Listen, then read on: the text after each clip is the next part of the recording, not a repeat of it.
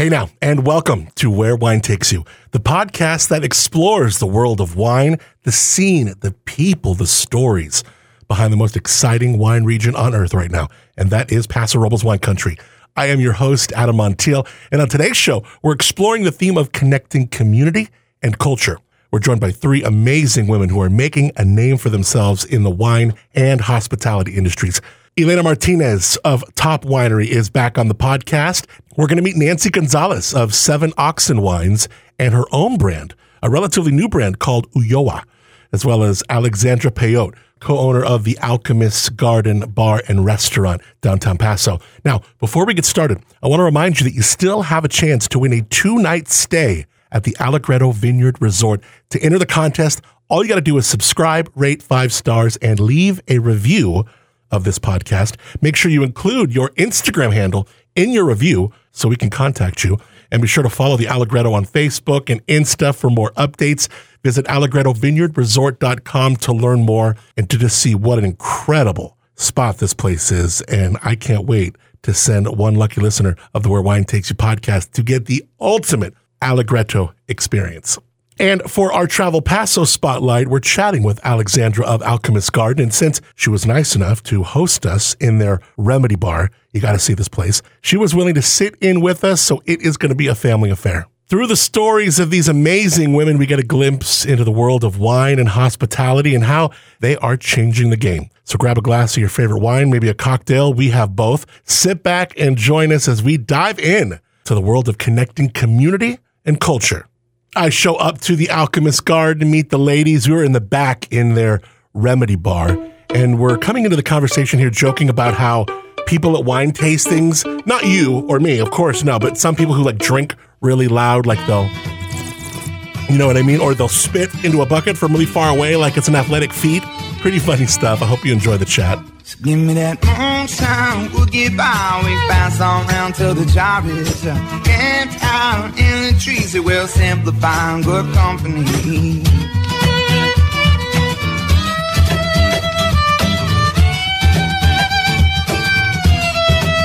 Some people are so loud when they when they drink their wine. You're just like, dude, like you're tasting, and, and then have you seen? You guys have all seen this probably.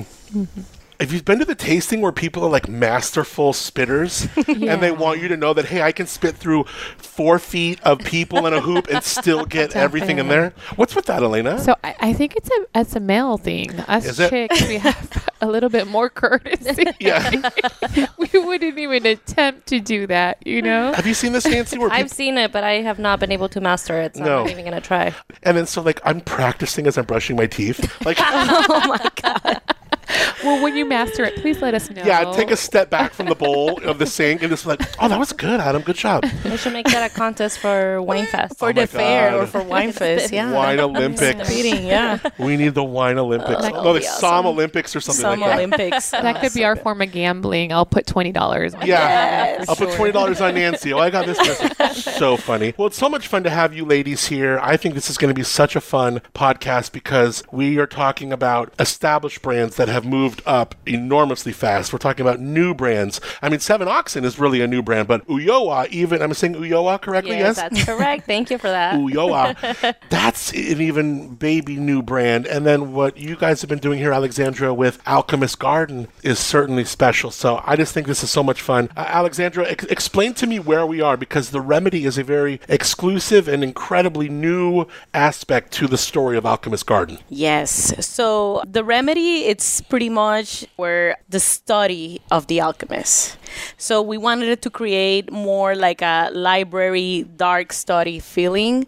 Back in the day, the alchemists they have the room, right?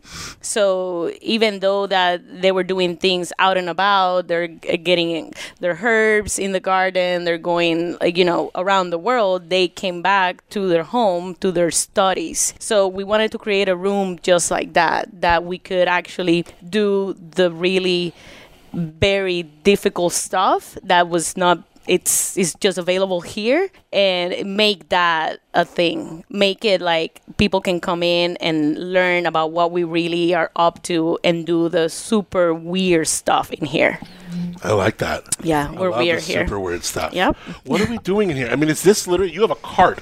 Yes. In a room that's you know fairly intimate. Some tables, some deuces, a couple little lounge, leather everywhere. Beautiful. Decorative, uh, big hutch that takes up the fourth wall, uh, candles everywhere, and then really is just this liquor cart. Yep.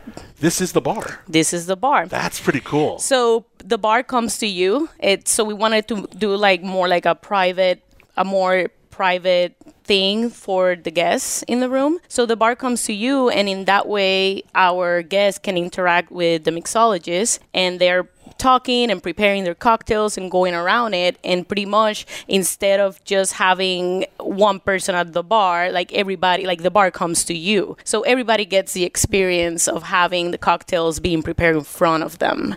And it, it, is it is magical honestly. I've seen it since you know the first day we open and through the whole process and people go crazy here. And crazy in a, in a way that they're like i cannot believe what is really happening. I cannot believe that i'm in paso and this is just out of control Yeah. so yeah we're super excited it's really cool to have that kind of really intimate hospitality. You know, you're bringing the cart, rolling it right up to them, and they- they're getting a drink. Like you said, they're kind of talking with the mixologist. It's really fun. And now, how many days a week is the remedy open? So we're open right now Thursday, Fridays, Saturdays, and Sundays, and everything is by appointment, by reservations. If if the guests want to make a reservation, they go to the Alchemist Garden, California, and then they make actual a reservation through the Remedy. Okay. Yep. And how many people we can fit here? I mean, I could do the math, but it takes. Thirteen. Okay, so this is super intimate. Yeah. This, uh, what you guys have done with Alchemist Garden is, is really exciting. Um, talk about the cuisine a little bit. When people come here, what, what do they expect? Yeah, so I think uh, well, right now our cuisine is it's worldwide. We travel, we try to travel a lot when we have time, and we just get all the those dishes that are like very particular to a certain area and we love and we just like pretty much implement implement it here. So we're trying to do healthy food but at the same time very creative, elevated bar snacks, let's call it that. Everything is family style meant to be shared because when you're sitting down at one of our tables, you want to be able to talk to your people, share the food, share the cocktails, a little bit of everything. Yeah, 12th and Pine, right? 12 and Pine. 12th and Pine. Elena Yep. from Top, her second appearance on the podcast. How are you? I'm doing great, Adam. It's great to be back. It's so nice to have you on. Thanks for having me. For Uh, sure. Nancy Gonzales, it's so great to see you. Nancy, how you been? I'm doing amazing. Thank you so much for having me here. I think the last time we had you on the air in the studio, it was for Seven Oxen. Yes. Seven Oxen is on that frontage road right before you get into Tin City. Mm-hmm. And I, I can't wait to talk about your wines as well because you started making your own wines, which is, I think, is such a fun story. Uh, tell me a little bit about the story behind Seven Oxen and the wines that Seven Oxen is about. Yeah, first of all, I just want to thank you for the opportunity to be here. I feel c- like extremely honored and humbled to be here. So thank you for that. And um, yeah, so I'm the director of sales and hospitality at Seven Oxen. Seven Oxen was established in 2013.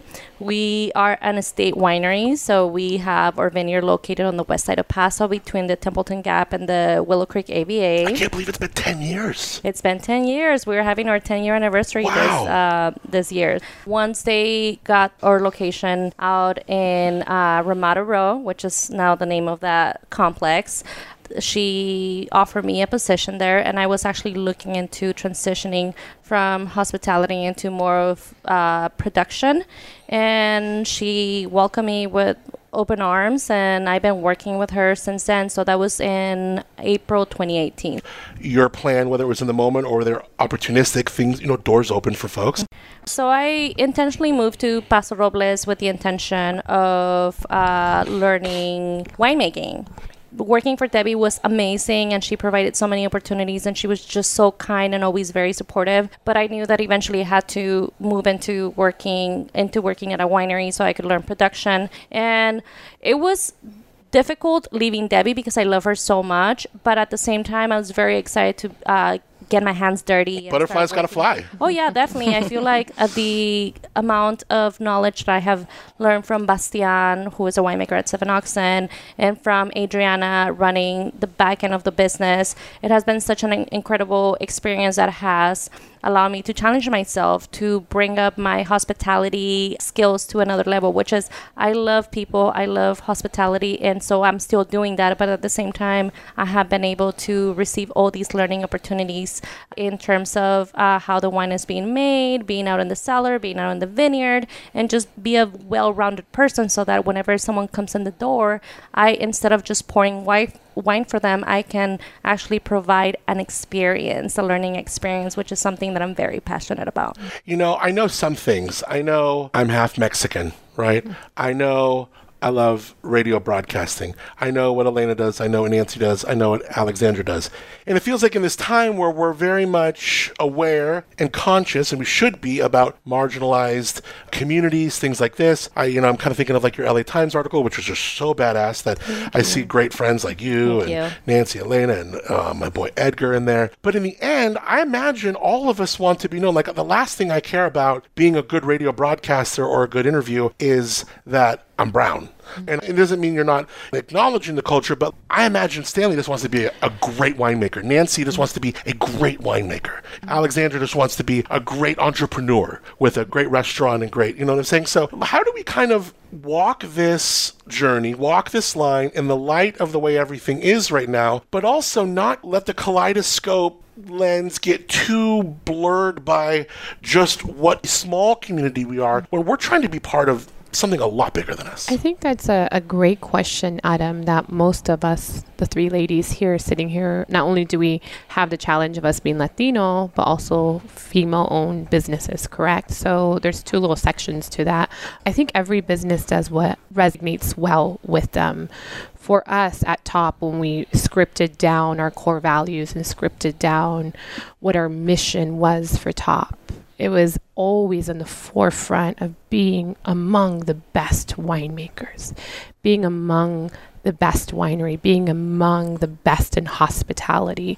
And it was always a bonus that we happened to be Latino. So if anyone wanted to support for that reason, they could.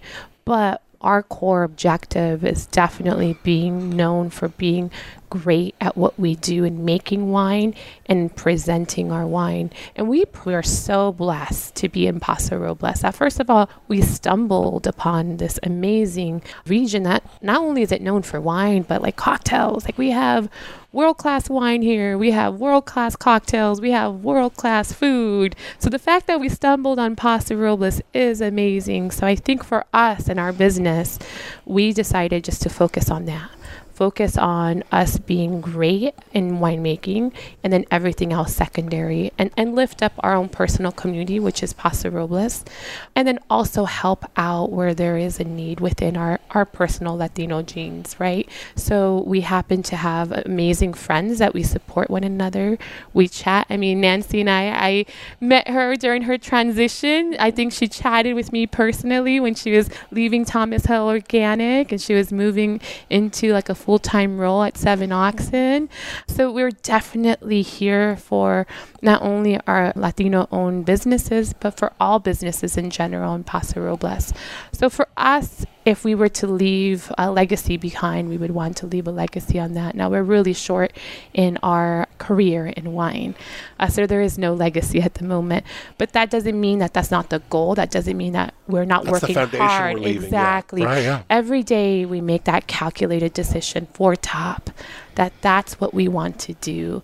And if it's going to take us 40, 50, 60, 70 years, and maybe we can't even achieve that in our lifetime, but that doesn't mean that that's not our goal. That, without a doubt, is always the goal, being the best that we could possibly be for that vintage and as producers. I love that. Uh, Nancy, what do you think when we're talking about kind of this line? I mean, the, what are your, some of your feelings and Um. I think I agree with Elena that every every business and every company should take the approach that they desire based on what the ideals and the values are. And for me in particularly, it's a little different because for me, I feel like being an immigrant, I came to the States when I was 12. Guadalajara. Yeah, I came from girl, Guadalajara. I was yeah. born in Guadalajara. I came to the States.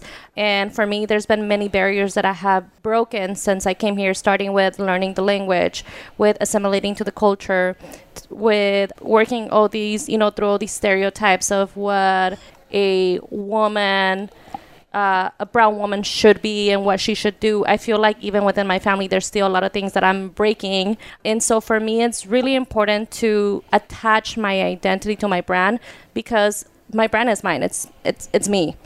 And so one of my goals is to make wine so that I can bring this wine and wine knowledge and the wine experience to Latinos. And so for me to be able to attract that as a marketing uh, tool is to utilize my culture, my values, and my struggle. I think that that's the one thing that uh, some of my followers and my supporters are so attached to is the fact that I'm very real when it comes to being out there on social media and sharing what I'm going through, depending on the stage of my career. But I've always uh, been super transparent about uh, moving out here without knowing anyone, being away from my family, having a very strong work ethic, and working through different issues and also um, you know with some of the marketing that i have been using like incorporating uh, my mom's mexican dishes and pairing them with my wines or uh, talking about uh, you know women empowerment. I think for me it's so important to be able to shape my brand to what i want it to be because i have realized as an entrepreneur i have the freedom to do anything I want with my brand. And so representing my culture, my values, and even things like mindfulness, that's something that I really care about. Um, I recently like asked my boyfriend, I was like, can I pair my wines with crystals? And he said, it's your brand you can do whatever you want and so that was something that i felt that before uh, being part of the wine industry and having my own brand i didn't feel like i was smart enough or uh, or that I was creative enough. And so being able to explore all those different venues of uh, you know of creativity has inspired me to uh, analyze what I have in my life and the things that I care about and then represent them in the best way possible. And people have responded. I feel like a lot of the people that have uh, been supporting me and buying my wine are sometimes you know uh, person of color who will, would never invest $30 in a bottle of wine, but because they see what I'm doing and they want to support me, they're buying the wine even though they don't know what it's going to taste like. Right, So sure. then once they have that wine, I can explain to them this comes from this place, this is how it was grown, this is how I produced it. And so they start asking more questions and wanting to explore other wines and other areas. So I think for me it's very fulfilling to be able to utilize my identity to to uh, to my advantage and to their advantage. Yeah, So it's so interesting. First of all, you talked about your mom. Is there anything better than homemade Mexican dishes? nothing better oh my than god, that. Alex Durangel, let me ask you the same question I asked the other ladies. Uh, when we walk that journey, obviously, you know, there's homage, there's love for the culture, and all, everyone in this room loves where we came from. But we we just want to be the best we can be, regardless of any of that. Yep, that's exactly what it is. And honestly, I, I mean, I know that here and my perception is that uh, there's no color, there's no accent. It's just we're all humans. And honestly, we do we do the best that we can every single day. We try to be better and better and better. We try to, uh, you know, aim for that every day with our guests, with our uh, coworkers. We try to provide like crazy good food with, from different ethnicities. Like we have Argentinian dishes, Puerto Rican dishes, Cool. uh, Mexican dishes. Try to bring some of my hometown here too as well. Now, where are you from? Puerto Rico, born and raised Puerto Rico. Wow, awesome. Yeah, yeah, I'm a little bit far away. And she speaks Spanish so beautifully. Like, thank if you. you. haven't listened to her speak Spanish, it is gorgeous. Is it really? Absolutely, yeah. Absolutely that's, gorgeous. that's yeah. It just comes with a package. so like I feel like there's this warmth to like hearing um, because we all have different um, different accents. Yeah. So Yeah. like when I came in and you're like right away like we started talking, I was like, oh yes, someone I could speak Spanish with. Yes, yeah, yeah. yes, yes. So warming and so yeah. So thank you for hosting. You're welcome. It is so amazing to to be able to like you know meet all these different people and Latinos or non-Latinos and know like I love the slang.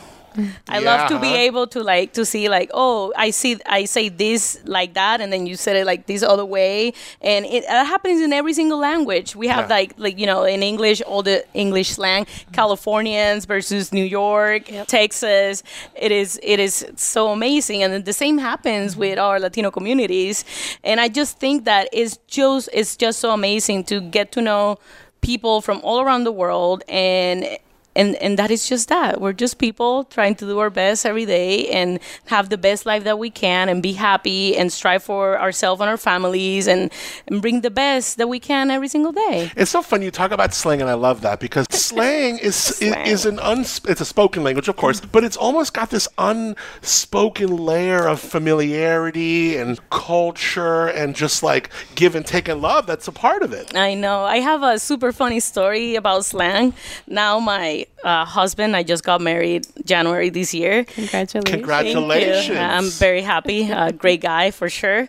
So uh, I hire him, and that's how we met. I, it was not intentional. At the Allegretto? Yes. Oh my God! No way. So uh, you know, we started being great friends, and we we were friends there for like a year and a half, give it or take. And then out of nowhere, um, I was single, he was single, and then we started like going out. Mm-hmm. So long, it's, long story short, when I hired him, the first week that we worked together, I, I was the person training him, right? So I knew that he speaks Spanish. And you were so reserved, and I'm not. I didn't really know like your.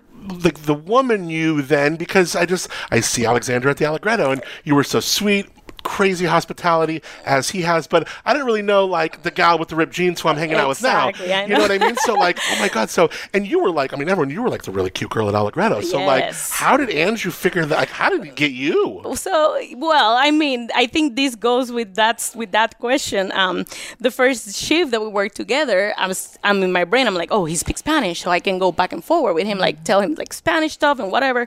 So I go like, hey, I was trying to just like get him like happy to be here and like, hey, let's work whatsoever. So I told him, hey. Today, you and I we're gonna make a lot of a lot of chavos. So for me in Puerto Rico, chavos means money for the part of Mexico that he's from, chavos mean babies, like little kids.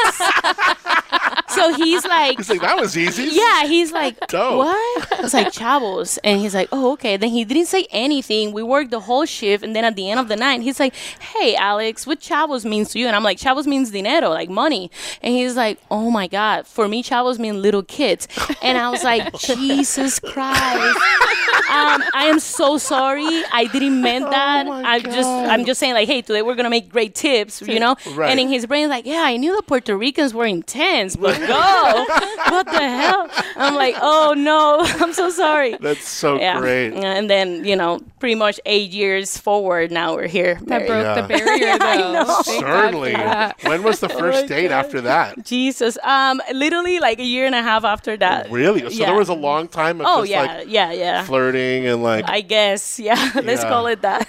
How did you and Stanley meet, Elena? Uh, so, oh my gosh, our story is so sick. You're gonna uh, not like us. Um, we're high school sweethearts. I love Uh, to see. I think that's I great. was, uh, you know, we feel so blessed that we found our forever human being that we didn't have to ten, um, you know, date a ton of like douchebags or yeah, uh, Well, terrible th- human Back beings. in the day, we all had a first love. We probably all thought that that was going to be the love. Absolutely, And yep. most of the time, it never is, and we always learn that. But imagine if that actually could have been. You did find the right person. Yes. You really did find the right person. Yes. No, it doesn't happen to everyone. So that's we really found, cool. Yeah, we found each other. I was that first love for Stanley, and um, he was my first love. Uh, so I was 14, and he was 15, and it was algebra class. And you know, Stanley's pretty shy. Yeah. he's great at conversating with just one-on-one human. But he sucks at algebra because all he was looking at was Elena.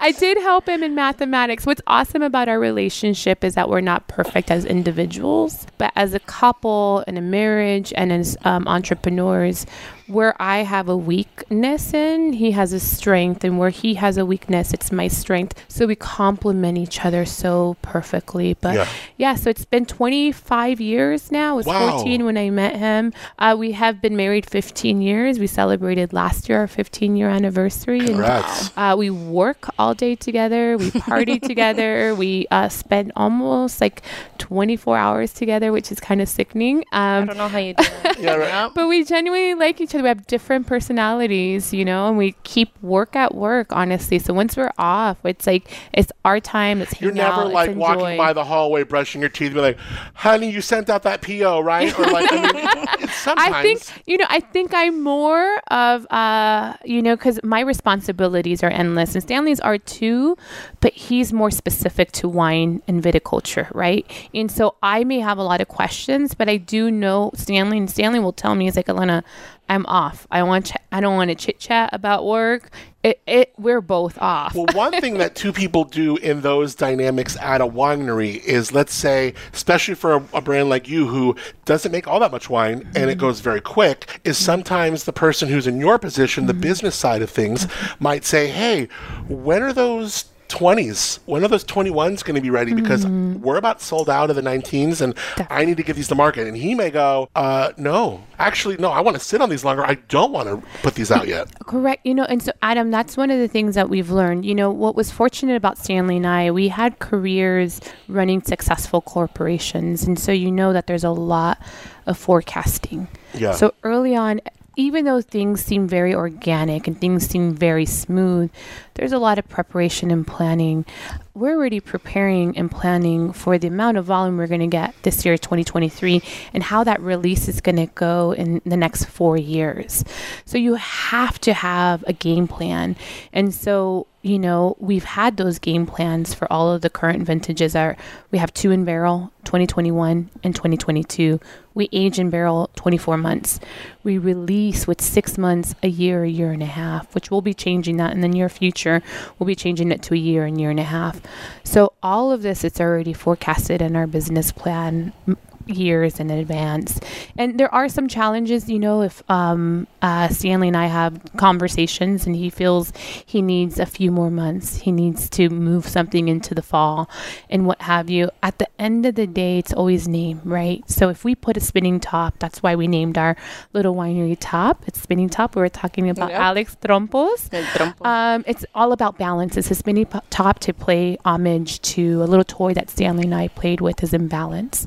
Left the careers to focus on our love of winemaking. So our guarantee to our fan base, we don't take that for granted. We're very humbled that we have an amazing human beings that just support us year after year. But our guarantee to them is that if we add a spinning top, it's not mediocre. It's not every day. It is with the intent that it has met our standards. And so Stanley feels it's not tasting good right now. We'll push it. And we have, you know, we've moved um, release dates. We have extended barrel aging. We have extended it, everything with the intent, again, of being known many, many years in the future of being top producers. Nancy, it's so interesting because you with Ulloa, such a it's a brand really in its infancy. You're going to get your first tasting spot pretty soon, right? We're about to get into it now. Yes, I am. What are some of the ways and some of the pieces that you're hearing from, you know, what you picked up just in hospitality, but how to kind of, you know, grab what you can and, and move that brand, this infant brand forward? Well, for me, it all has been kind of like an experiment and like, uh, you know, just like in the making. Um, I don't have a background in winemaking. Like I didn't study enology. I don't have a background in um in business. So I feel like I have been learning so much from all these mentors in the area, including Elena and Stanley, uh, Tyler Russell, Bastien Leduc, uh, Riley Hubbard, um, Love Riley, love Xavier Tyson, from yeah. Union Sacre. So there's, Oh, oh, yeah, I I do, I, I feel like I have this uh, board of directors who I go to whenever I need uh, some kind of advice. And so for me, it has been so incredibly empowering to know that I have people to back me up if I have any questions. And it's, I love a challenge. I feel like I thrive on challenges. And so being able to figure something out when I feel like I'm defeated is uh, very empowering to be like, you know what? That's fuel for you. Yeah, it is. It is. Like in the past, I used to feel like, you know, like, oh shoot, like I'm not gonna be able to th- to uh, bottle my wines this day with the people who I thought I was gonna bottle with, and I'm like, okay, this is a challenge. Who am I bottle? uh, Who am I gonna Join- bottle join with? with Who am I gonna us. call? right. Who's gonna be my resource? And sure enough, every time that happens, I'm able to make create a deeper connection with the community because that's the beauty of Paso. I feel like in my life, I'm such a like control freak that I'm like, I gotta know what's gonna happen. I was supposed to move to Sonoma and I came down to Paso, which was like this blessing in disguise. And then I, you know, there's been things like, for example, the same year that I made my first wine, I think it was the first. Did it, when was it the first year that you made a Picpoul Blanc? The- 18. 18 okay so the year after i was supposed to make a Picpoul Blanc and it didn't happen because there wasn't enough fruit for me so i had to like shift directions and like say okay am i gonna not gonna make wine just because i don't have Picpoul Blanc or am i gonna use my resources and look for other fruit that I'm interested in to make it happen. And so, sure enough, I called some people around and then I was able to find the fruit that I wanted.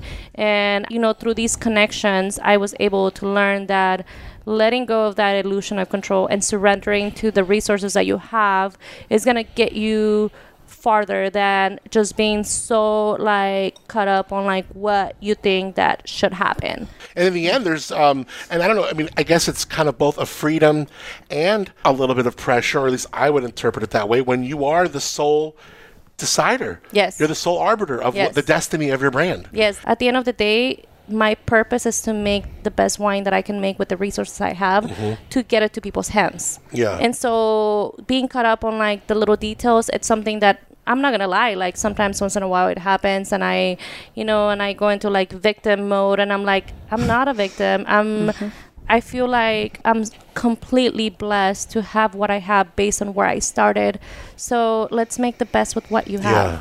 Yeah. So Nancy's situation is interesting because she is the sole decision maker of the brand. Mm-hmm. Elena, it's a couple. It's a love story on one side, which is super cool. I love your love story. But then it's a husband and wife who are also business partners. Now, Alexandra, yours is even one more plot has thickened because not only is it you and your husband, Yes. Andrew, you talked about, Yep. but it's also Tony and Quinn, Yeah. Another couple, and the four of you kind of own this journey together. Yep. So that must have look. I could see. I could see. I could see decisions that maybe Andrew and Tony are on one side and you and Quinn on the other, or maybe one person, whoever it is, is against three for whatever reason it could be. I mean, like, what what are some of the dynamics that you encounter, and how do we capitalize on them? Oh my god. There's there's is there's always something. There's four brains working, so e- each one of the brains I, are hopefully, they're all working. Right? yeah, they're, they're all working, you know, to a certain extent, Right, right? sure. It is a lot of fun. Sometimes it is intense because it gets like, hey, no, this and that, and this is my vision. But then we're like, oh, but this is his vision, my vision, their vi-. So we're all trying to like uh, scramble the best part of each other's side to see what it comes out and also think about the reality. When we're all like rolling around in things there's method we already have our system and we say hey we, we pull numbers we make sure what is viable or not. We bring people back in from the air to the earth. Um, most of the time i am that person because Quinn, Tony, and Andrew, they're dreamers. They're all dreaming hundred percent of the time, and I am, I'm the, I'm the bad, I'm the villain. The I'm the villain. I'm the witch. I'm the wicked witch of the west. So I'm like, no, guys, we're not gonna do all that. Come back, come back. Maybe, in, maybe in five years we can do that. they, so are there ever meetings where the four of you and you may just like mumble something to Andrew in Spanish? Oh well, all the time. Um, I, I mean, honestly, we go back and well, I mean, I go a lot back and forward. Andrew Dawson, Quinn, and Tony, they are now. They're they're getting so good at Spanish. Oh no! So oh, they are. no, they're, they are. Yeah, they're like, "What do you call me? What do you say?" and I'm like, "No, it's not meant to you." no, no, but they're so good, and um, yeah. So it is. It's definitely. It's um. It might not be as easy. I feel like when maybe. I mean, I think that if it was just me making the decisions, it will be of, of course maybe a little bit more easy. But I be I will feel a little bit scared of making maybe a mistake or not versus Sure. I have these people that I can go and like and, and we can run the idea back and forward. And honestly, um, you know, Alchemist is a monster. You know, it's it's a it's a love it's a love family relationship. We we were friends, we are really good friends and and since we started the Alchemist and everything, we transitioned to something else. Now we're we're actual family. We we take care of each other and it's like it's like siblings. Like you know that you want to like follow your sibling and pretty much punch them in the face, but at the same time you'll give them your kidneys Yeah. because it is that type of love. I love them. Yeah, I love I, I love everything about them. Yeah. So it's just it comes it comes with it comes with it. I love this. Uh, th- this wine, first of all, we started with the rosé. We did, yeah. So we have our Jewel. Um, uh, for anyone that knows our brand, uh, Jewel's always a rosé of Mourvedre, with the exception of two little vintages that we were kind of uh, working with um, a new lot that um, Saxum no longer took over, and it was two acres of Grenache. I I think love when Saxum gives up some fruit, huh? I think Don, Don and Stanley love that, and I think um, he probably must have had some fruit gone live, um, his Cambria property, Oh, right. and so two acres of Grenache became available at the G2 Vineyard. And Bill reached out to my husband. He's like, Stanley, would you like some Grenache? And Stanley's like, Heck yeah!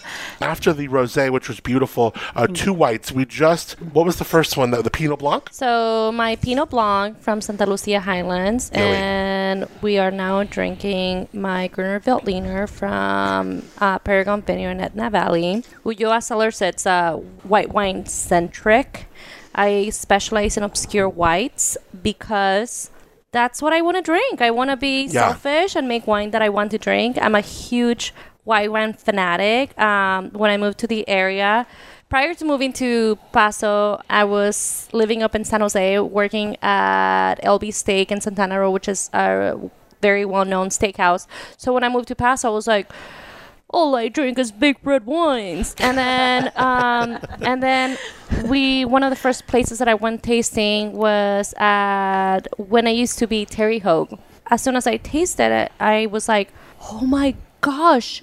What is this? And um, I asked the person who was pouring, I was like, What is this? And she's like, This is a Picpoul Blanc. And I was like, Oh my gosh, like I've never tried anything like this. So then after that, uh, it was almost like a mission for me to find all these obscure varieties that are being grown in the area to the point that we don't have to travel across the world to try these varieties. And so that's why I produce whites that are uncommon because I love being able to expose these grapes to people. So in addition to the Gruner and the Pinot Blanc, I make Semillon, I make Verdejo. I make Gewürztraminer.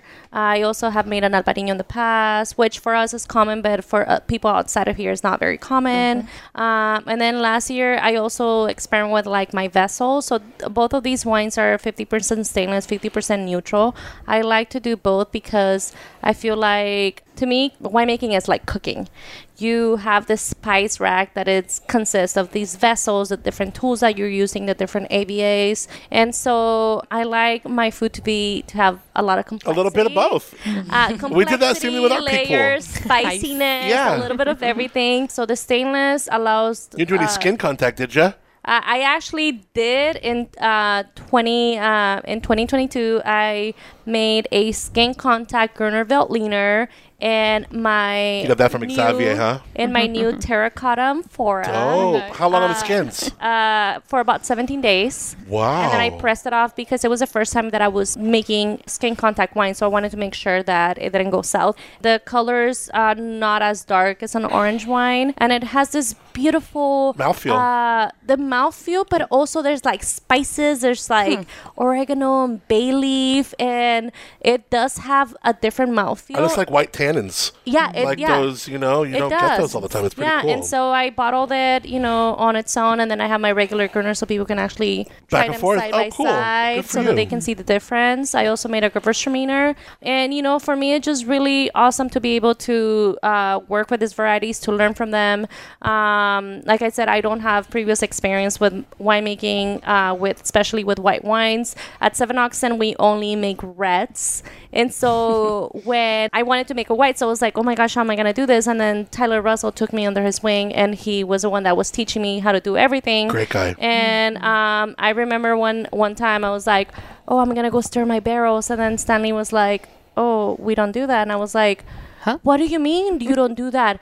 Uh, that's what Tyler told me that you Like have to do." batonnage during the Yeah, the batonnage because I, I always age and ferment on the lees. And then we had that conversation, and it's like Tyler told me to do this because that's how he makes his wines.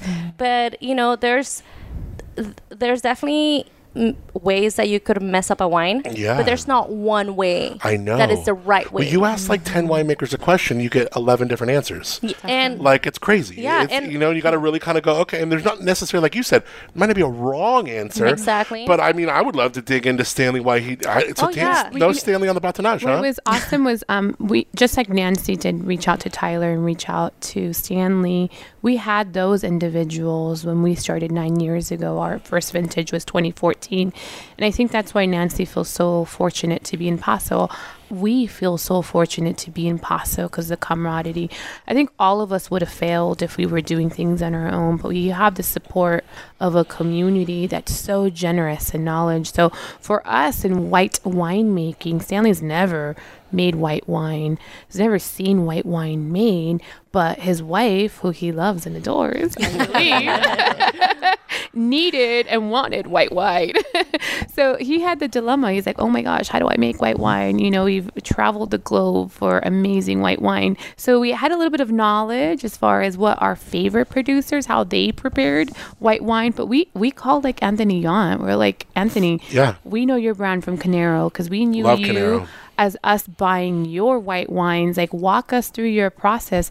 And Anthony was so gracious and so kind. Like, told us the whole spiel of how he made white wine and like wrote everything down for so us. And was like you know what? If you have a problem you call me i will be there. And that was like amazing. Uh, and so that's why if anyone reaches out to us stanley or i uh, we will always reciprocate that love because it's about our community standing out. I am a witness of that. Mm-hmm. Elena has been so gracious. Uh, the first year that I made my first wine was 2019, and I like I know how busy this woman is, Mm-hmm. and no matter how busy she she always is, she's always like. Oh, I can help you with that. And I'm like, woman, like, like I, I feel bad asking you for help because you have all this going on. But no matter what, she's always answering. She's always willing to help. She's always overextending even more than what I ask. And that's the same case with Stanley. Like, I'm like, hey, can I ask you a question?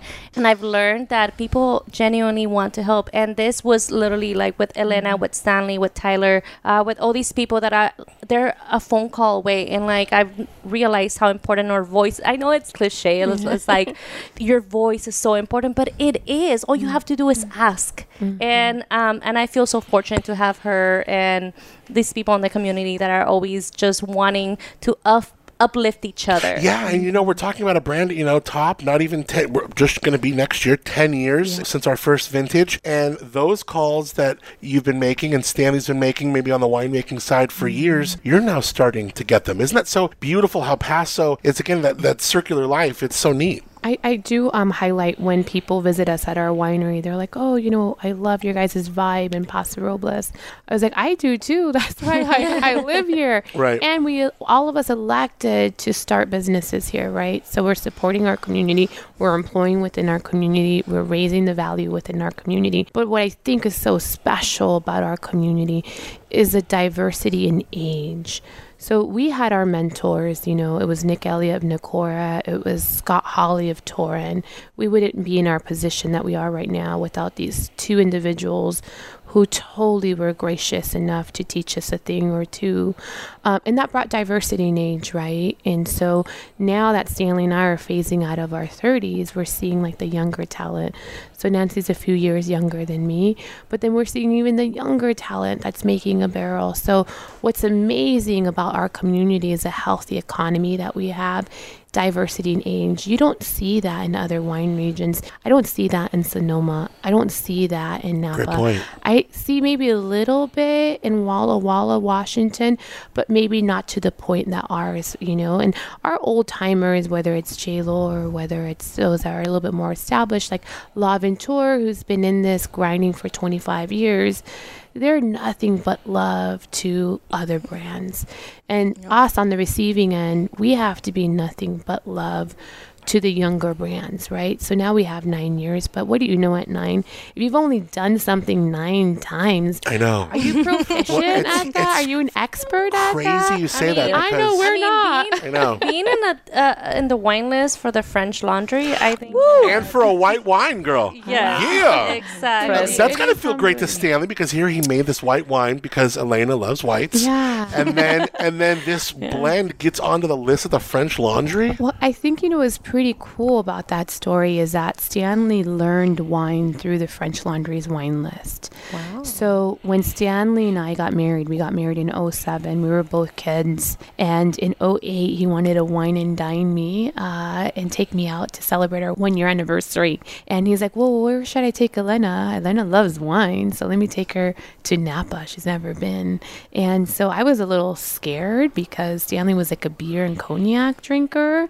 And I'm like, Oh my gosh, he's going to take me to some like kind of terrible wineries. and I am, I am going to be forced to like chug all of this terrible wine. And I'm smiling take- like yeah, right, right, right. but I'm going to take it for the team. And if he planned it, it's going to be all good.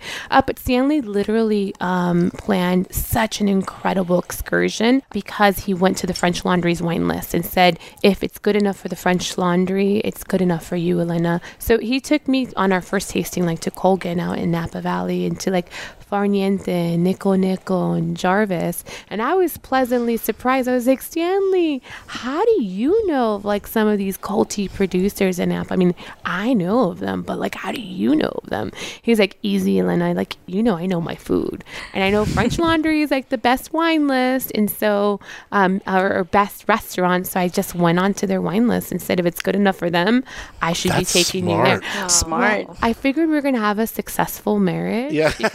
I'm gonna I'm gonna ask Tim to Tim. uh, listen to this episode. yeah, yeah. no pressure, Tim. Definitely. How long have you been dating your boyfriend? We've been dating for a little over three years. So we actually, uh, I, I think you would like the story of how we met. You asked him earlier, and I was like, is he gonna ask me? So we actually met because of Tanat. He's a big Tanat lover, and um, there isn't many producers in the area who are making uh, 100% Tanat. And someone told him that. Um, someone told him that Seven Oxen was making Tanat. So here this handsome guy shows up to the tasting room and I was single and I was like, okay, who's this cutie?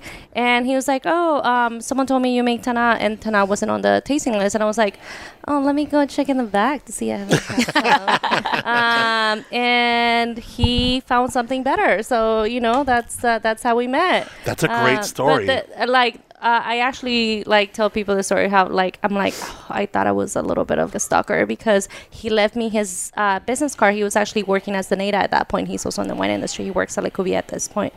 But um, he left me his He business card at Le Cuvier. oh yeah, I, I think I know Tim.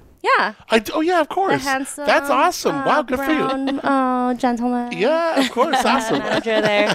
Uh, but uh, so he left me his card, and then once he left, I was like, let me check him out. So I went on social media and looked for him, and I was like, Yes. okay, we're friends now.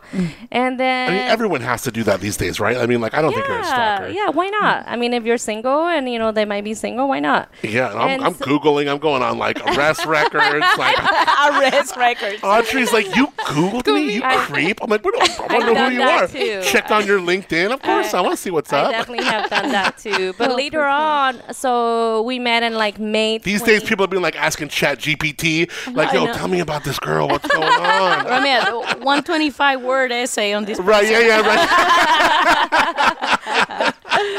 yeah, but so he left and we became friends on social media and then we didn't actually connect and and it was in that same year 2019 in like October he slid into my DMs and I was like yeah that's right I'm a winemaker now now you want to like hang Yeah. out with me and um and so later on once we started dating I was like oh my god babe like I feel like such a stalker because I like went and like looked for you right away and he's like well actually someone told me that Seven Oxen was making Tanat, and so I went on the website on the Meet the Team, and he saw a picture of me. Oh my god. And he was like, "Oh, I hope she's there." And he showed up, and then there I Oh my was. So, God. Who's the stalker uh, now? Yeah, Yeah, I right. know, right?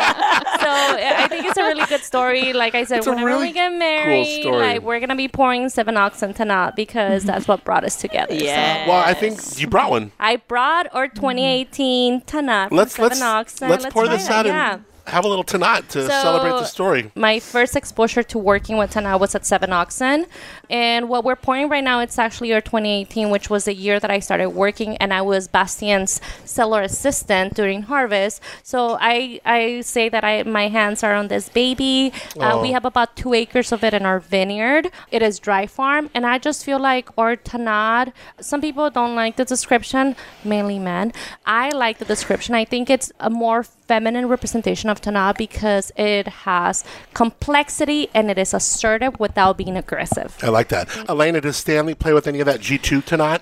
So, you know, we elected not to play with G2 Tanat because uh, in order for us to have signed on, like officially um, on the Jada contract, they offered us a ton, um, an acre Tanat. So we have um, Oh, so you do get Tanat. we do have to. Oh, great. So, Got it. Yeah, we have a Tanat. Well, had a Tanat uh, from Jada. Oh, cool. Um, uh, and and this was probably from. Did you lose it once they got a new Um, owner? But you know, Jada was amazing. They Well, were so they went through an acquisition. Yeah, they went through an acquisition, but It they happens, I get it. communicated. Oh, Um, sure. Josh Yeah, yeah, yeah. Messina has been awesome to work with, and then um, Josh Harp, who's their vineyard manager. So we fell in love. They made us fall in love with Tana. So our heart was broken slightly, um, knowing that. so that's we when Bill lost. gives from G2 phones start ringing. well, you know, gratefully and thankfully, um, right, right when the acquisition happened um, of Jada, some fruit became available with us at G2. Um, we have also lost a little bit of Denner fruit through their acquisition. know, man. So it's putting pressure on Stanley and I really to develop our brand a little bit more and start exploring the next options. Are you right? thinking of estate fruit? Oh, without a doubt, we Really? have to. So we are we are looking, and we think um, maybe the market's not ready right now with the interest rates at the moment. Yeah. Uh, but we do feel confident that whether or not it's this year or next year, we just need to. We need to in order to secure our brand. You know, uh, we love Bill. We have You want virgin land?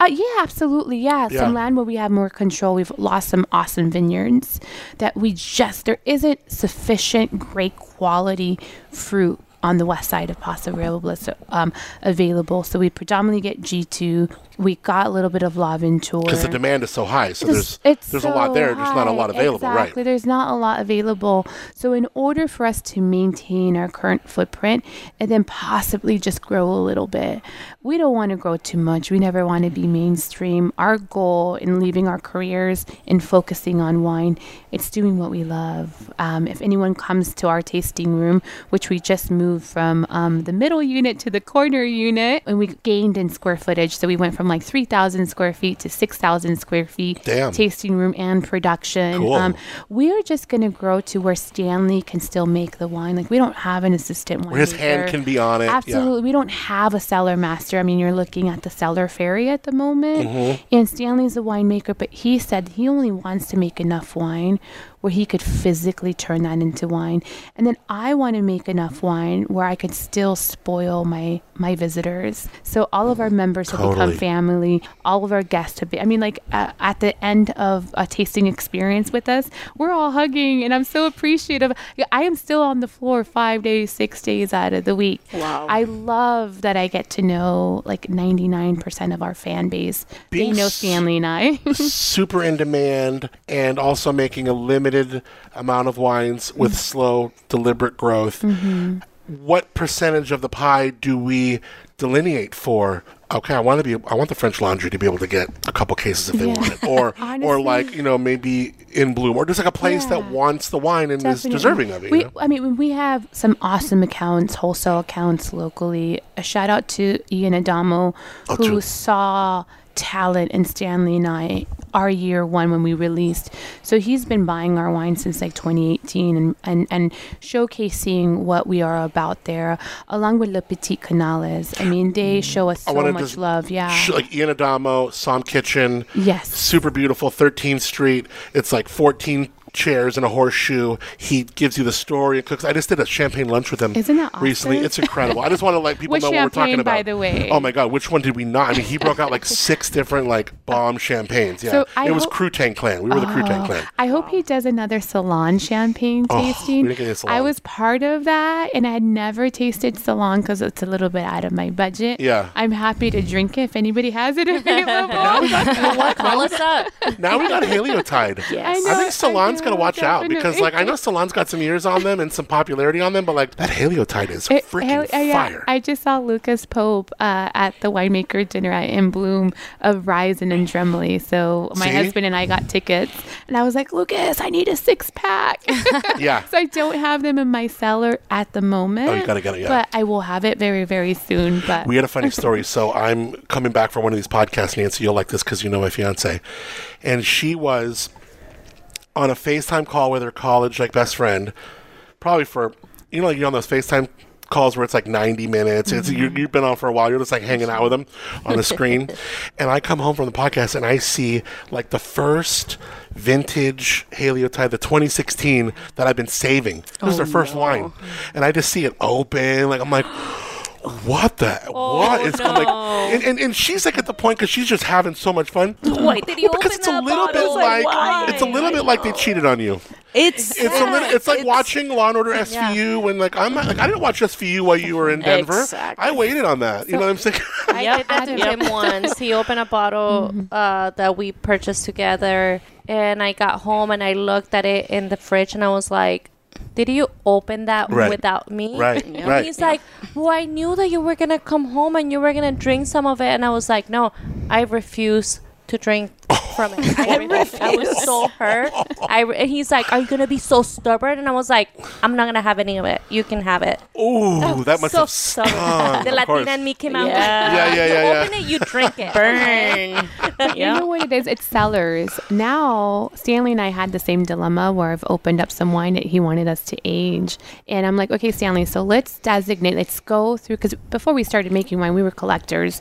We both fell in love with wine and we just designated wine. We're like, okay, this is our everyday drinking wine. What does our everyday drinking wine look like? Okay, and what isn't everyday drinking where you and I can get our hands onto it?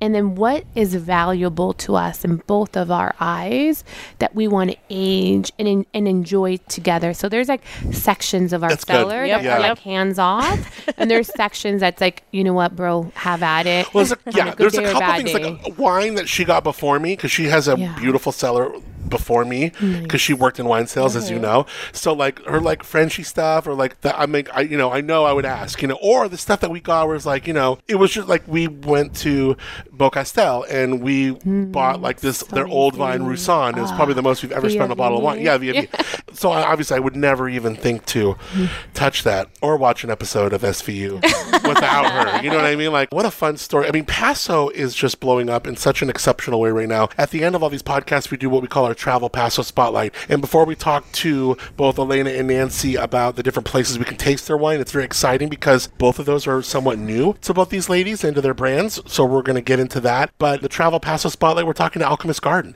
And I mean, this is really a place where we are seeing travelers. We're centrally located downtown on the square, and we are inhabiting um, the the skeleton of a really old, legendary place. Of what you've done with it, and I even did a show with uh, Chris Cherry. He's like, "God, what they've done with it. it is fantastic." So it's got to feel real good to what you've done for just the community, but what the attraction that you've made for people outside visiting to come and check it out. Definitely big shoes to fill. We see every single day tourists. We see a bunch of locals. Most likely on the weekdays, locals came out of their of their caves or out of their wineries, and they come here. And then on the weekends, it's definitely more a tourist town for sure. Yeah. And you're probably seeing more and more tourists care because we have like the Paso Robles Distillery Trail. I mean, they're going to be represented at the at Wine Fest this year. Yeah. Saturday, May 20th. Get your tickets pasowine.com. But you are seeing more and more people who are literally making the pilgrimage here Yeah. for spirits and cocktails. Yeah, so I think that a, a big part of it is like, uh, I mean, of course, wine. Like everybody travels to Paso because of wine, and this last year we had uh, like a high high uh, mention with all the Michelin new Michelin Michelin mentions and the Michelin star Justin and what's so now they had LPC all these amazing restaurants that they're like just badasses honestly. And just because of that we're seeing we we have been seeing the the people coming into town but now we see a little bit more. Just like last week we got one of the judges for the best 50 bars of the world and Wow. she she came here and we're like freaking out we're like oh my god and all these people are coming here because of that because of the amazing wineries that we have the mention having your wine and, and the you know and the and the, french laundry the all the michelin mentions and it is it is incredible Yeah, it's yeah really cool. what's it's happening it's very cool and it like i have my hair so like like I know, you get i'm chills. spooked because for us it's like you know we, you do this for so long right? And and we are a restaurant craft cocktail bar so it is a whole different monster. And the best thing that you can do as a restaurant as a as a bar is being one of those lists. So it is if you actually have one star as a michelin or if you are for us michelin is very important for us is 50 best. If we ever ever got even mentioned one of these things like make down you know like Yeah, we're, right. it's it's like the Yeah. best thing that can happen for you and and we work very very hard like you mentioned before like the four of our minds are together and our goal is to get one of those Yeah. And that I mean, you're talking about big shoes to fill. You got eight feet, so you can fill those shoes. You guys Yeah. have done such a great job. Thank you. All your minds. You, you've, you've and, and it's not just fulfilling a legacy before you. You are making your own. I'm just special excited. I haven't been to Remedy, and just to set like kind of confirm with what Adam was talking about. The vibe is right here. This is going to be my new vibe. Yeah. Remy, I'm going to Get come it. grab an amazing cocktail because I've already had one. I know it's so Moving good on for to my Paso second. to have all these like you know the Michelin stars is fantastic Mm-hmm. and it's so good for Paso. What I love about Paso is that when there is good news or accolades or Mm-hmm. press for one brand, everyone seems to feel the reverberations. definitely Without a doubt. It's so cool. And now we have, you know, um, we have business coming from different avenues avenues. Predominantly was wineries back in the day. Yeah. And now it's restaurants and it's the bar scenes. And pretty soon it's going to be our lodging. You know, we have some You're right. incredible lodging and you see it like little boutique motels that are being transformed and elevated. So it's going to be awesome to Oh, what. Kimberly Walker is doing with that Yeah. travel lodge. Have you, Exactly. have you been to this? Like, I drive by every day. Also, the distilleries. oh my God, the distilleries! It's Like incredible. there's breweries, but to me, like the distilleries, I'm like, oh my gosh, like mm-hmm. everyone's being so creative with what they're doing. Next door to us, we have Calwise, and they make Aaron, yeah. uh, Aaron, like he's making a bunch of really amazing spirits, small batches, and I feel like people because uh, we're wine lovers, but there's some people that, unfortunately, I don't know why, like they're not as much into wine, but they're into beer and they're into all these spirits, and it's so awesome to be able to cater to everyone. Yeah. You know, yeah, Um, really. so you're that's- just down the street. Our last episode was with Tin City Distillery Mm-hmm. and Onyx. Nancy, tell us where we can taste your wines. And is the new tasting room open yet? So the taste room's uh, going to be open tentatively in June. You can go on bossladywine.com, sign up for my mailing list. Stop it. You out got bossladywine.com? bossladywine.com. go there. I love it. Check me out. Check out all the events that are happening. Uh, sign up for my mailing list. Um, and hopefully I can see you in Paso and host you soon. I would love to see you all. And I'm offering my tastings, but I also, one thing that I didn't mention is that I also do uh, crystal pairings with my wines. How does that work? Because how So it it's all energy, right? So I pair each wine with a different crystal. Uh, depending on the vibe of what was going on when I was making the wine, uh, on the goddess that is being honored eh, on the label, because all my labels have either a goddess or someone in my life who I adore on the label. And so I do utilize uh, the crystals also during fermentations and aging to infuse the wine. so when you're pairing it, am I holding it while I'm drinking You it? can hold it, you can have it next to you, you can look at it. And for me, like I mentioned earlier, the beauty of being able to shape my brand to whatever it is that I care about is, is so freeing that I decided to do these pairings because I also use the crystals during fermentations, during aging. I put them on the barrel, on top of the barrels, Fun. so that it could infuse Yeah, the, yeah, yeah. the wines with energy. So I will be offering these crystal pairings uh, um, along a regular tasting experience. Uh, I would love to host you guys. Hit me up on Insta, Ulloa Cellars, or like I mentioned, bossladywine.com. Uh, U L L O A. U Ulloa. L L O A. Cellars. Remember the Spanish, two L's, Y, easy to remember once you know that. Exactly. Ulloa. Thank you for that. I love ideas where we can pair our wines in unique ways. I, I'm just so excited for you to see where Thank the you so is much. I really appreciate that. Yeah. And thank you for having me in the podcast. I like like I said, I'm deeply humbled to be here. I appreciate you. And Oh, it's really cool. I've always really enjoyed your personality and our rapport, and I feel like I don't know you nearly well enough, but it was great to learn more about you and then learn about your love story with Tim and everything's super cool. And uh, Elena, we're getting ready right now. Alexandra is creating a cocktail. She's bringing the cart up I to know. the table. I Sounds I love what I'm seeing. Looks I I'm know. ready for it. So kind you- of you could scared probably- at the same time. yeah, there you go. Exciting. like Elena, you and I are gonna share one because we're so lightweight. Elena, while while the one and only Alexandra is getting this ready, please tell me how we can taste top wine sure. and in your new spot. Yeah, we're excited. So uh, before I forget to say thank you, Adam, uh, you are a rock star, and we so appreciate having you in our community. Uh, the way you interview, it's like no other. You know what? We are banning all communities from stealing you. we will absolutely patent you and keep you in our community. So thank you for like allowing us three brands, small brands, to have a voice um, to these listeners, which I think we chatted are like global listeners. So thank you all for listening. So Top Winery, we have um, a modest little winery located in an industrial environment, and um, it's off of Golden Hill and Union, and that is our home right now until we are able to buy something. And um, we are open five days a week. Uh, we are open Thursday through Monday from 10 to 4. 4 o'clock's our last tasting.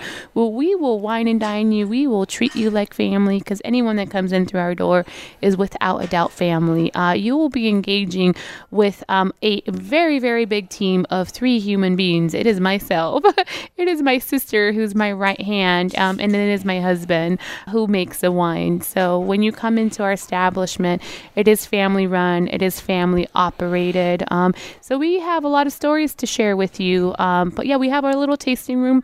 Visit us at topwinery.com. Um, we are speakeasy. We have no signage, so our website will guide you kind of to our direction. We would love to make new friends. Um, but it's been great to see Nancy grow in her in her role and in her program. We're so excited for her. Not only is she a personal friend, but we saw her hustle, the same hustle my husband and I had uh, starting our brand, seeing her do that same uh, little shuffle dance and get to where she's at right now. Um, we are a thousand percent on board um, on her brand and so excited that Paso is just what it is that gets to support one another and have great camaraderie and friendship here. So visit both of us because we we are like walking distance pretty We're gonna be soon. neighbors. I love that. Def- We're- which we're yeah. gonna get into trouble, Adam. So anytime after hours, the real magic happens once Yes, the doors indeed. are closed and we're polishing. So Uh, website, website, Top Winery, topwinery.com. Yes. Seven Oxen website. Um, sevenoxen.com. Spell it out or the number. Uh, spell it out, please. S E V E N Oxen.com. E N O X E N Boss, punto com. bossladywine.com. You're so great. Tell me what we are putting together over here, Miss Alexandra. You pulled up the cart. Were you making a cocktail? What do you got going on over here? So a, yeah, so we're actually making a uh, gin and tonic. This one is our remedy gin and tonic, so it's definitely uh, elevated. Let's call it that. It is a spring cocktail, super fresh, light, well balanced, beautiful. But of course, we wanna make it a little bit extra and it is just a beautiful presentation. It's not just how it tastes; it's also how it looks, what you can smell, how you can see everything going on, Oh and it's like a it is a little bit more than just to taste. It is for all your senses. Honestly, it's what you taste, what you smell. You will have a little bit of um, lavender oil in here, so it's pretty much super relaxing cocktail to wine, to shine, to chill, and it's presented, in, of course, in a beautiful bed of moss. Elena, I'll hand this to you. Thank you so much, Adam. This is Nancy. incredible. And this is what we do here at the Remedy. So we should drink cocktails like this all the time Yes. in something that's suspended and there is air. Wow. So, like you mentioned before, if we're gonna drink, garden. let's make it beautiful. Let's make it Thank you. count, right?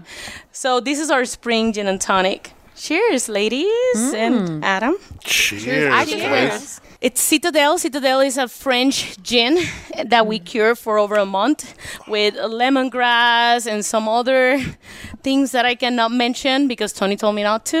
and proprietary. yes, remedy. proprietary. Yes, and of course we have a, a beautiful uh, house-made tonic water with some uh, lemon oils, lemon terpenes on it, and lime. Where are you getting your dehydrated. terpenes from? So we have a we have a local um, person, a Golden oh, Apple. I was just gonna say I didn't want to Yeah. say them in case it, in case Yeah. I didn't want to like because they're Yeah. my they're my friends. Yeah, and they I didn't want to say it in case it wasn't them. Oh, but yeah, it's Golden them. Apple is like so It's the best. So they're Golden Apple Cannabis Company. Yep. They do everything from CBD lotions and everything There's like CBD that. in here? no, No, but no, here's the thing. But the terpenes. it's a terpene. Yeah. But the terpenes, because like all plants have terpenes. Yep, And exactly. whether you know cannabis may have limonene or beta caryophyllene, but so do lemons, and Mm-hmm. Yeah. so do so they'll they'll like extract these terpenes. it's the extraction. Yes. and to put like on all you need literally is like a drop, boom, and it's and they're a lot. Mm-hmm. so incredible. Yeah, it's awesome. Well, do you need reservations to come? Obviously, you do for Remedy. To the Remedy reservations, right now the Alchemist is walk-ins only, but one of a tiny surprise that we have for 2023 is that we're gonna start making reservations for Alchemist. We seen we seen how busy we are, how many people are asking for, um, so it's something that. Of, in the next, I think in the next month or so, we already have a system. We're trying to get it in place, and we will start taking reservations for the Alchemist maybe around the next month or so. Nice. I'm excited for that. I'm a reservation person. Yeah, no, I yeah, we understand, and mm-hmm. and the beginning was like, oh, let's let's try it like this because f- reservations it is a whole monster. Yeah. So we're like, you know, something. Let's we are giving into it. It's like let's not fight the monster anymore. Let's go for it. Yeah. Yeah. Well, you three women are so admirable the way you guys just conquer and grab what you want and go get it. Paso is such a beautiful place with beautiful people that allows that to happen. Thanks for uh, paying respect to your culture, your community, and giving me your time more than anything to be on this podcast. It really means a lot. So, uh, cheers, ladies. Appreciate you. Cheers! Yay! yes, that's a way to cheers. cheers. Yes. Thank you. Give me that moonshine, we'll get by. We pass on round till the job is uh, camped out in the trees. It will simplify good company.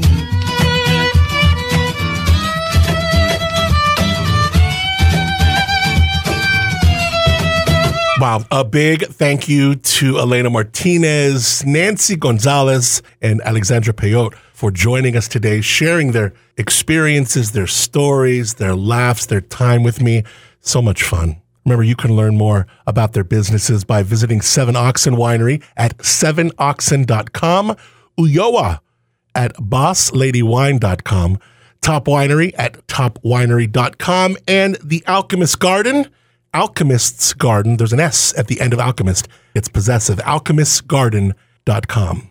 Now, before we go, some housekeeping notes. Don't forget, subscribe, rate five stars, and leave a review of the Where Wine Takes You podcast for a chance to win a two night stay at the luxurious Allegretto Vineyard Resort. Got some dinner planned, got some wine tasting. Their wine is fantastic too. We are really excited to hook somebody up with this. Include your Instagram handle in your review so we can contact you. And be sure to follow the Allegretto on Facebook and Insta for more updates. Check them out online, allegrettovineyardresort.com, and learn more. And a big thank you to Travel Paso for the Travel Paso Spotlight. Get the 411 you need before your next trip. Log on to travelpaso.com. Where Wine Takes You is executive produced by Joel Peterson and Paso Wine. Associate producer is Jen Bravo. And many thanks to Jamie Guzman for fulfillment. The podcast is recorded, hosted, and produced by yours truly. Original music on the pod, Good Company, performed by Moonshiner Collective. They're available wherever you stream your music, and you can learn more about them, moonshinercollective.com. And if you're coming to visit during the spring or summer or when the weather's nice, you should check out when they're playing live. I mean they are seriously good live. Yeah, then you can hear and appreciate the whole song, right? Equipment transport, technical consideration provided by Fly with Wine. And next time you are cruising around the Central Coast, you can tune me in on your radio. My weekday morning show, 6 to 10 a.m. Up and Adam in the morning. It's heard on Wine Country Radio, the Crush 92.5. We're streaming online, Crush with a K, crush925.com.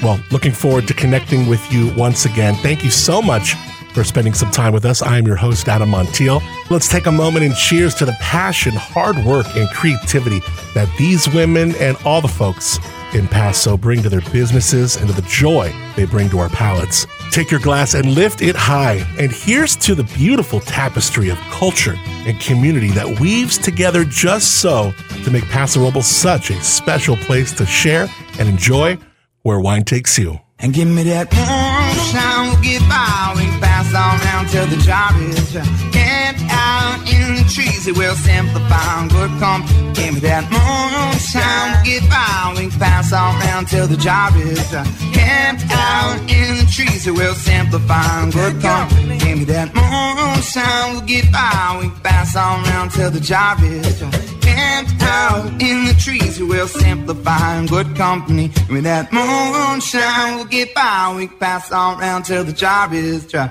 Camped out in the trees, who will simplify in good company.